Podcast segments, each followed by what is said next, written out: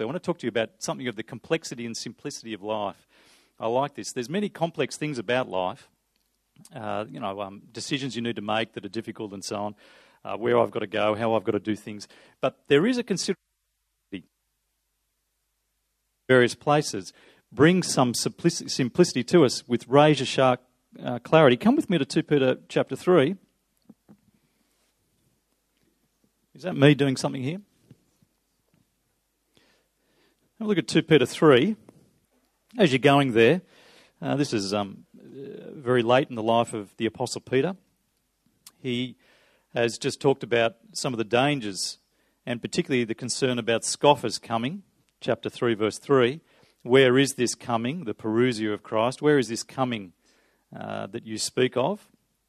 And uh, everything keeps going on the same way, but the Apostle Peter, verse 7, tells us that the reality is by the word of God the present heaven and earth are reserved for fire, being kept for the day of judgment and the destruction of the ungodly. There is this incredible tone, isn't there, through 2 Peter, and particularly the New Testament, of this sense of serious urgency, uh, the reality of the return of Christ and what all of that means.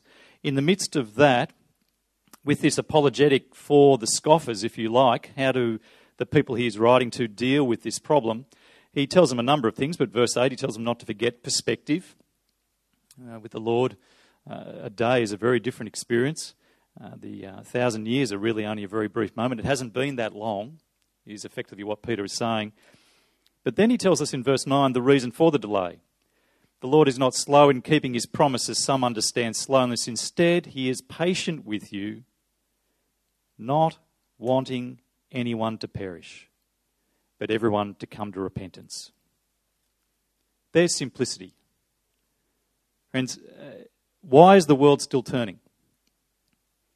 It's not so you can work your way through your bucket list of all the experiences I wish I could have in this life and you know, the career that I want to finish off, the sports success that I want to achieve, the marriage that I want to make the very best it can be, and all of those things that I want to pursue and experience before I finish this life. It's, it's, it's not so that you can pursue all those things. Why is the Lord holding off and being patient? It's very simple. It's that more people might come to repentance. There's a great simplicity that comes into life. Um, you know, there's, there's a, a real desire for God. The heart of God is that people might be won, that people might be rescued out of this, rescued out of this present evil age and come to know the hope and life that's in Him. You know, the heart of God is for more, for more people to be won. What kind of lives, therefore, ought we to live? Well, you look there at um, verse 11. What kind of people ought we to be?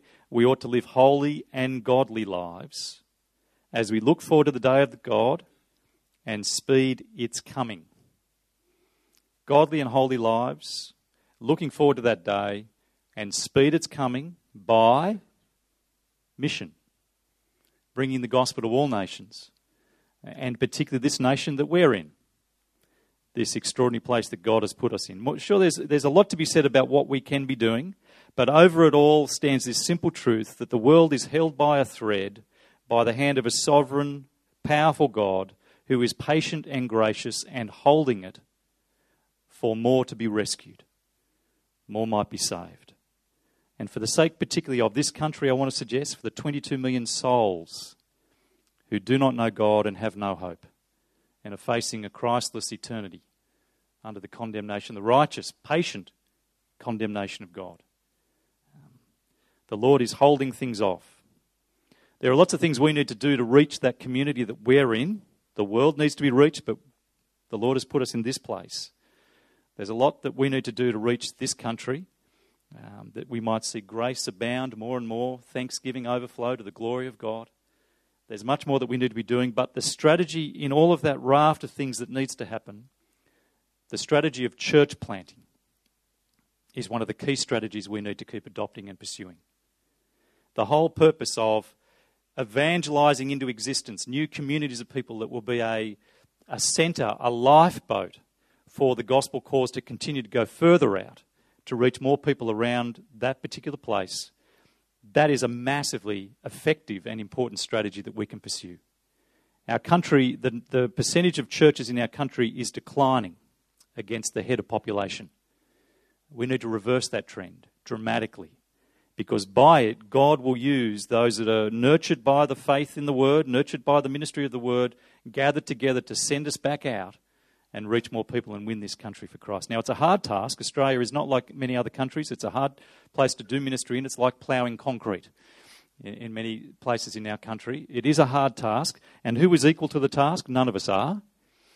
Uh, it is only by God in His grace that we can pull it off, and the Lord has given us everything we need. He has given us His powerful word, the word that can break rocks, the powerful word of God, the gospel. He's given us that. He's given us His Spirit to empower us and enable and strengthen us, and He's given us each other so that in fellowship we might pursue this task. Hence, Geneva. That's why Geneva exists. We've come together, if you boil it all down, to gather like minded men and women who are, are seeing the strategic value of church planting to nurture and encourage us in that task across our country so that we might do more together than we can do alone. I don't know if you've worked this out, but the population of Christians in Australia is actually quite small, which therefore means the number of people thinking about church planting in Australia is even smaller, which therefore means if we do it in our institutions and denominations, the few of us who are pursuing it in our different places, it'll be a very lonely task. Whereas if we can find some way to link across denominations, across networks, to nurture each other with a shared vision of the gospel, reformed evangelical, a commitment to that central activity of proclaiming the, word of God, if we can gather together across networks, we can, we can build together a body of people who will help each other in the lonely places that we're each in. But more than that, that if we can together come and create a greater energy and profile for this work, we will under God we trust, attract many more to the task of church planting and see, we trust, hundreds of new churches evangelized into existence. That's all of what Geneva is. It isn't a service organization. Geneva isn't some organization designed to just serve you. Geneva is uh, really effectively a gathering of the few who are giving themselves to this task that we might help each other in pursuing this path of reaching the country for Christ. So I want to suggest to you as we begin, there's two things to keep in mind gain and give. Gain and give. Gain from your participation together in this thing that we're calling Geneva, which is expressed in this conference these next couple of days. Gain from it. Uh, we have a wonderful, uh, blessed opportunity to rub shoulders with men and women who are experienced, who are doing the work, that we can you can find out how you can be part of it better. You can learn some insights into where you don't go wrong because they've all gone wrong. you can do all of that together and be nurtured and encouraged. In that gain, we will, as you some of you are already experiencing, the, the process of assessment. We'll be able to talk into your lives about whether there's wisdom in you pursuing this path or whether there's other ministries that the Lord is gifting you for that would be wiser to pursue. There's the opportunity to be assessed, uh, get coaching established, that you can be supported in the process of church planting, uh, that you can be part of a network uh, with other like minded people. There's a lot to be gained, and also there's a lot to give. We do want to put it on you that this isn't a service organisation, it's a gathering together. Which therefore means we want to encourage you as you gain from this to then join in providing it for others. To give all the assessments that happen in this place are being uh, conducted by planters. There's no employee kind of running all of each assessment. It's planters, people who have been where you are, coming back to help you and give again.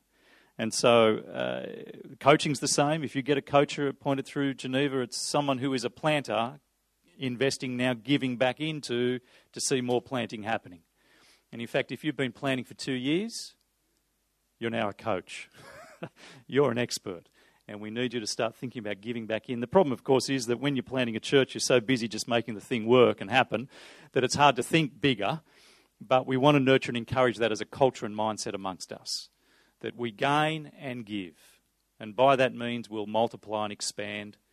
And we trust prayerfully under God by His word, see millions of people won to Christ.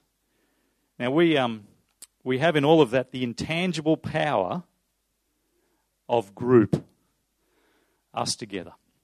Don't underestimate your participation and the way it can nurture others and help them in this task.